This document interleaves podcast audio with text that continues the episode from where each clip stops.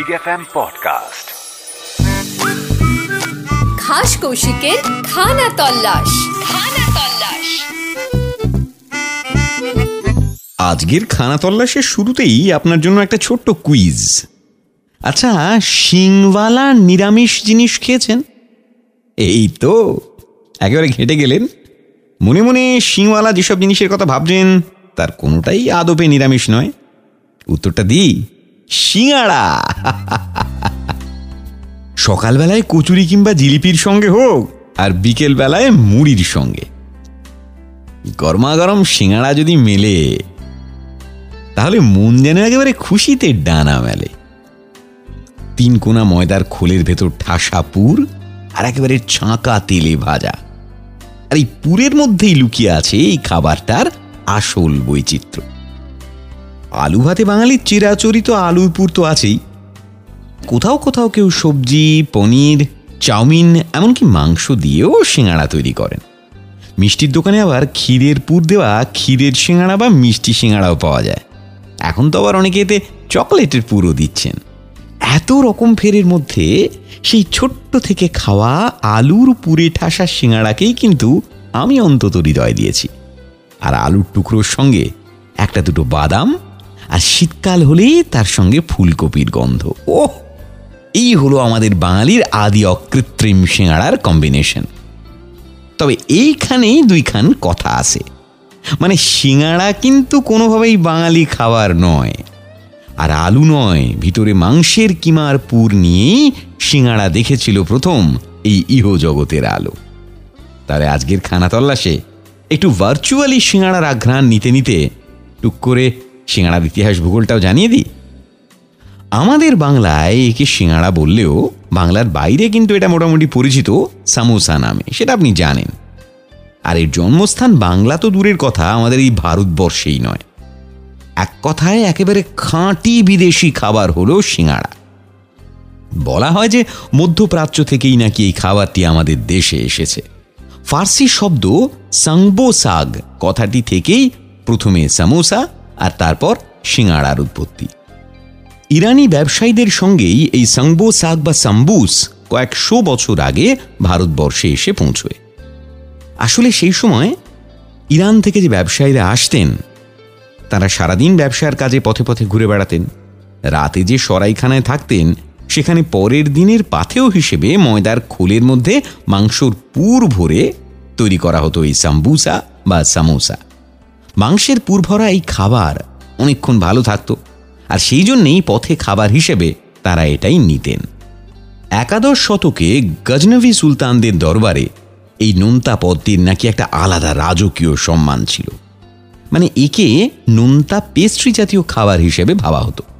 পারস্যের কবি ইসহাক আল মাউসিলির নবম শতাব্দীর একটি কবিতাতেও এই খাবারের প্রশংসা শোনা যায়। যদিও সেই খাবারটাও কিন্তু মোটেও নিরামিষ ছিল না। ওতে বিভিন্ন রকমের বাদাম আর ড্রাই ফ্রুটের সঙ্গে মাংসের কিমা পুর হিসেবে ব্যবহার করা হতো। এরপর দশম শতাব্দীর ইরানি ইতিহাসবিদ আবুল ফজল বেহাগি তার লেখা তারিখে বেহাগিতে প্রথমেই সাংসোবাগ বা সাম্বুসাকের কথা বলেন। ইরানে এই পদটি নাকি ষোড়শ শতাব্দী অবধি জনপ্রিয় ছিল। আর তিনি দাবি করেন যে ইরানই হল সিঙাড়ার আসল জন্মস্থান। পার্সি ভাষায় লেখা মধ্যযুগের রান্নার বই নিমাত নামাতে প্রায় আট রকম সিঙাড়ার কথা উল্লেখ করা হয়েছে, যা সেই সময় পরিবেশিত হতো রাজ দরবারে সেই সব সিঙাড়ার কোনোটায় পাঁঠার মাংস, কোনোটায় হরিণের মাংস, এই সব পুর হিসেবে ভরা হতো। বাদাম, ক্ষীর আর গোলাপ জল দিয়ে মিষ্টি পুর ভরা সিঙাড়াও তৈরি করা হতো সেই তখনই। ইবান বতুতার বর্ণনায় পাওয়া যায় যে মোহাম্মদ বিন তুগলকের রাজসভাতেও পরিবেশন করা হতো সিঙাড়া। এবং সেই সিঙাড়ায় পেস্তা, মাংস, আখরোট এবং বাদামের পুর দেওয়া হতো। আবুল ফজলের লেখা আইনি আকবরী বইতেও কুতাব নামে একটা খাদ্যদ্রব্যের উল্লেখ আছে, যা তৎকালীন ভারতে বা হিন্দুস্থানে সাম্বোসা নামে পরিচিত ছিল। তবে তখনও সিঙাড়ার ভেতরে আলুর পুর দেওয়ার প্রচলন হয়নি। ত্রয়োদশ শতাব্দীতে আমির খসরু এই সুস্বাদু খাবারটিকে ভারতে সুলতানদের খাবার টেবিলে দেখেন। ইনফ্যাক্ট আলু অবশ্য সেই সময় কোনো ভারতীয় খানাতেই আসেনি, কারণ ভারতে তখনও পর্তুগিজরাই আসেনি। আর তাঁরা না এলে আলুই বা কীভাবে আমাদের দেশে আসবে বলুন? তাহলে বুঝতেই পাচ্ছেন যে সুলতানদের আমলের সামোসা, সাম্বুসাক বা সিঙাড়া যাই বলুন না কেন, সেটা ঘোরতর আমিষ ছিল। ষোড়শ শতক নাগাদ পর্তুগিজরা ভারতে আলুর ব্যবহার শুরু করেন। বলা হয় প্রথমে উত্তর ভারতে সামোসার প্রচলন শুরু হয় আর আলুর ব্যবহারের পর সামোসা ভারতে এসে আস্তে আস্তে নিজের আমিষত্ব ত্যাগ করে সবজি, আলু, পনির সহ নানা মশলা সহযোগে একেবারে খাঁটি নিরামিষ হয়ে ওঠে আর নানা রূপে ভারতের বিভিন্ন কোনায় কোনায় ছড়িয়ে পড়ে। কিছু কিছু জায়গায় কিন্তু এখনও মাংসের পুরে সিঙাড়া পাওয়া যায়। হায়দ্রাবাদে লুকমি বলে এক ধরনের খাবার পাওয়া যায়, সেটা অনেকটা সিঙাড়ার মতোই, যার ভেতরে মাটন কিমা ইউজ করা হয়। তবে সেটা দেখতে তিন কোনা নয় আয়তাকার হয়। সাউথ ইন্ডিয়াতে সামোসার মোড়ক আবার একটু চ্যাপটা হয়, এখানে পুরটাও আলাদা। ভেতরে আলু থাকলেও সঙ্গে মটর, গাজর, বাঁধাকপি, ভাজা পেঁয়াজ, মশলা এইসব দেওয়া থাকে। আর বেশিরভাগ সময় এটা চাটনি ছাড়াই খাওয়া হয়। ওদিকে গুজরাটিরা আবার তাদের সামোসার ভেতরে ছাতু, ডাল কড়াইশুঁটি এইসবের পুর দেন। একটু রোস্ট করে তৈরি করলে অনায়াসে দশ থেকে বারো দিন রেখে দেওয়া যায়। তবে দোকানে যেসব সামোসা প্যাকেটে করে বিক্রি হয়, ওই ছোট ছোট ডিস্কো সিঙাড়া তাতে কিন্তু প্রেজারভেটিভ ব্যবহার করা হয়। তবে বাঙালিরা বাংলায় কিন্তু এই আলুর পুর ভরা তিন কোনা সিঙাড়াকেই বেশি আপন করে নিয়েছে। ইনফ্যাক্ট আলু ছাড়া সিঙাড়ার কথা আমরা জাস্ট একটু। ইনফ্যাক্ট আলু ছাড়া সিঙাড়ার কথা আমরা জাস্ট ভাবতে পারি না। আর বাঙালির সিঙাড়ার ভেতরে যে আলুটা থাকে, সেটা কিন্তু আলুর একটা তরকারি। কিন্তু একটু নন বেঙ্গলি সিঙাড়া দেখবেন যে ওই তরকারি ব্যাপারটা পাবেন না মানে গোটা গোটা আলুটা সেখানে নেই। আর সেই সিঙাড়ার সঙ্গে চাটনি মাস্ট আর তার সঙ্গে এক কাপ ধোঁয়া ওঠা দুধ চা। আর এই সামোসার সিঙাড়া হয়ে ওঠার পেছনেও কিন্তু একটা গপ্প আছে। হিন্দিতে যাকে সিঙাড়া বলা হয় মানে আমরা বাংলায় যাকে বলি পানি ফল, আসলে কাশ্মীরেই মেনলি একে সিঙাড়া বলা হয়। তো তার মতো দেখতে বলে, ওই সিংখাড়া টাইপের বলেই আমাদের এখানে নাকি একে সিঙাড়া বলা হয়। জব্বলপুর অঞ্চলে যদি কখনো সিঙাড়া খেয়ে থাকেন বা সামোসা খেয়ে থাকেন, তাহলে সেখানে দেখবেন যে সিঙাড়ার সঙ্গে তেলে অল্প ভাজা লঙ্কা দেওয়ার একটা রেওয়াজ আছে।